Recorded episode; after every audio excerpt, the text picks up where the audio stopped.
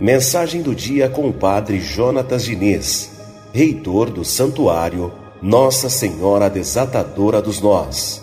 Bom dia, Padre. Bom dia, queridos ouvintes da Rádio Metropolitana do nosso programa Radar Noticioso. Bom dia, querida Marilei Schiave, todos os ouvintes. Segunda-feira, dia 27 de junho, começando essa semana abençoada com essa mensagem, onde Deus ele quer falar poderosamente com você. Amado filho, amada filha, a mensagem para esta segunda-feira é essa frase que você precisa fazer ecoar em seu coração e em todos os outros dias. Primeiro a prova, depois o milagre. Talvez você já tenha tido a impressão de que parece que a todos os instantes você é aprovado. E isso pode ser verdade.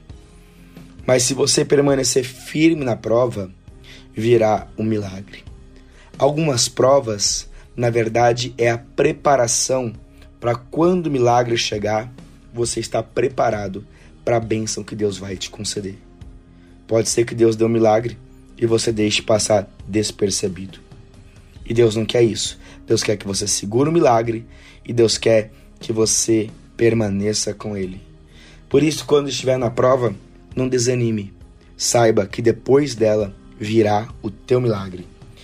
Que nos dias de prova a tua fé possa aumentar cada vez mais.